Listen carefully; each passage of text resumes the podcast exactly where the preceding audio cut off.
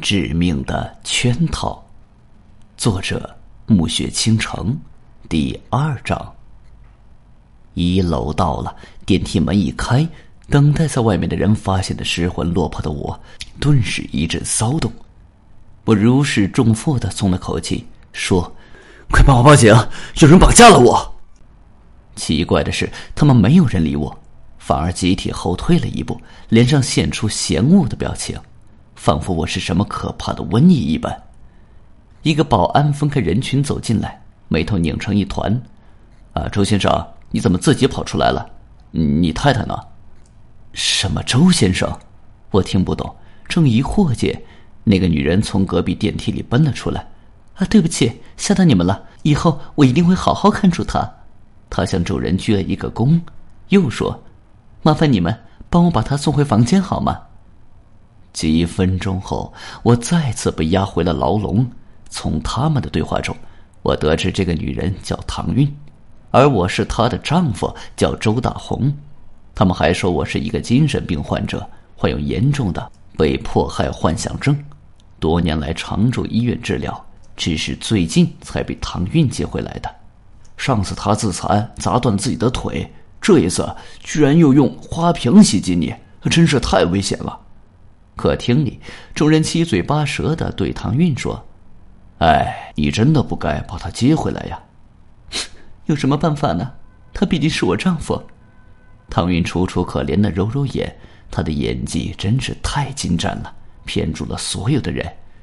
而成双的牙缸、绣着鸳鸯的枕巾、飘着烟火味的厨房，以及看上去甜蜜无比的婚纱照，更令我们的婚姻关系确凿无疑。因此，我的辩解句句都在作茧自缚。尤其当我揭发他绑架我，目的是要拿我做医学实验的时候，竟引发了哄堂大笑。哎呀，周先生的想象力真是太丰富了，科幻片看多了。我彻底崩溃。人群散去后，唐韵推开我的房门，笑得像一只奸计得逞的狐狸。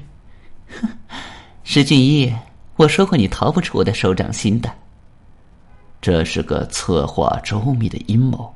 他首先将我的腿打断，让我失去自由；又找到了我藏在行李中的婚纱照，通过技术手段将他和孙莹的照片进行了置换和放大，挂在了墙上，以此向邻居们展示我们的婚姻关系。同时，他还四处游说丈夫患有精神疾病，从而令人们对我退避三舍，以达到长期禁锢我的目的。唐韵，多么美丽的名字，多么恐怖的心计！我恶狠狠的盯着他，如果手臂够长，他的脖子早已被拧成了麻花。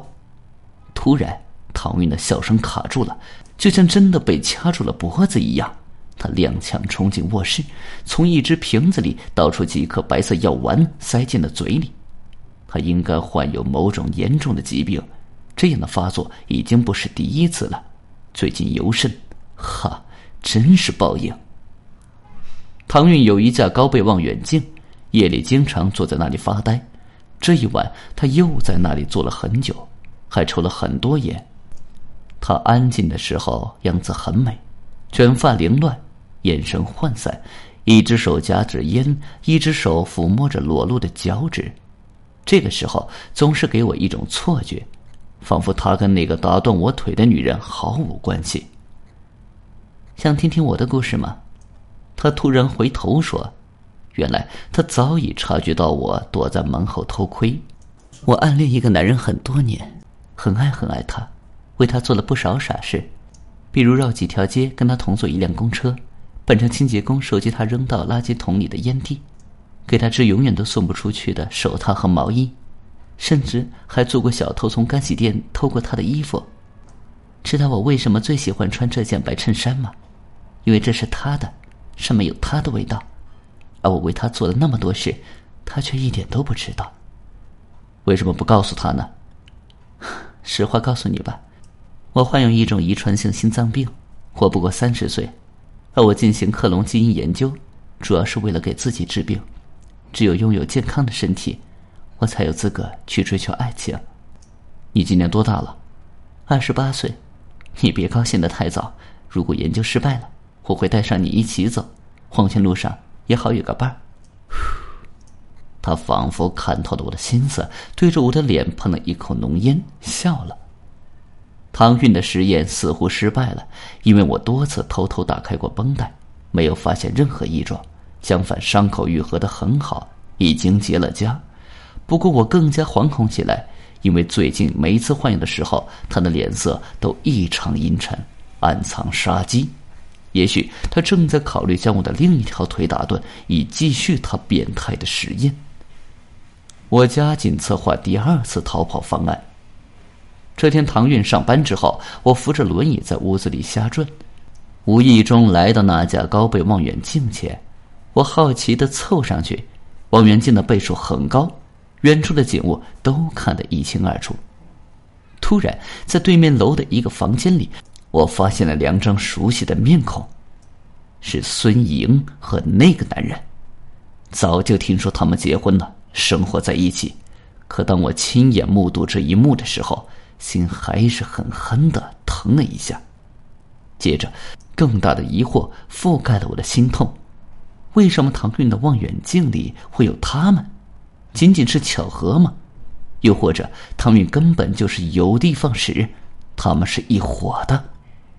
因为担心我出狱后会对他们进行报复，于是设计了一个连环陷阱，让我跳下去。利用种种手段，让别人以为我是疯子，从而理直气壮的控制我的自由，不去打扰他们的生活。我越想越是愤怒，全身的骨骼都在噼啪作响，就像失控的山火。当唐韵回来的时候，我已经想好了一个完美的复仇计划。这个计划就是偷走唐韵的药丸，令其在发病时不得救治而死。之后用他的手机报警，借助警察离开这间牢笼。这是正常死亡，谁都怀疑不到我的头上。我可以全身而退，再去找那对奸夫淫妇算账。计划顺利进行。七天后，唐韵死了。他咽气的时候眼睛睁得很大。他一定想不通，满满的一瓶药丸为何不翼而飞，只剩一个空瓶。而我就坐在离他不远的地方，将偷来的药丸一粒一粒扔进马桶，然后微笑着按下冲水键。警察在接到我的报警电话后破门而入，我用早已准备好的台词从容对答，滴水不漏。正当我以为大功告成的时候，冰冷的手铐铐在了我的手腕上。他们说我涉嫌谋杀，因为我的床铺下面藏匿着大量的药丸。把救命的药丸藏匿起来，不是谋杀是什么？我像死不瞑目的唐韵一样大睁着眼睛，这怎么可能呢？我分明把那些药丸都扔进马桶里销毁了呀！唐韵的秘密，石俊一一定想不到。床铺下的那些药丸是我放的，他以为自己很聪明，其实又一次中了我的计。石俊云还想不到的是，我并不是孙银他们的同伙，他们甚至不认识我。石俊云更加想不到，我暗恋的那个男人就是他的死敌孙莹现在的老公。这件事从头到尾是我一个人策划的，跟任何人没有关系，因为我深爱着那个男人。所以必须阻止石俊宇去伤害他。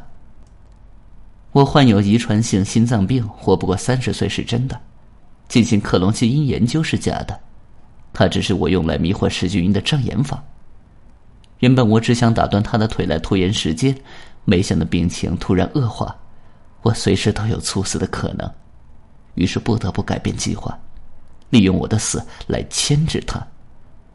我反复考虑过，只有石俊一被关进监狱或者疯了，我深爱的那个人才会获得永世安宁。虽然我做的这些他通通不知道，不过我还是很开心。爱一个人未必需要得到回报，只要看到他过得幸福就好。我会在天堂里继续为他祈祷。本集已经播讲完毕，感谢您的收听，请您多多点赞评论。如果喜欢，请订阅此专辑，谢谢。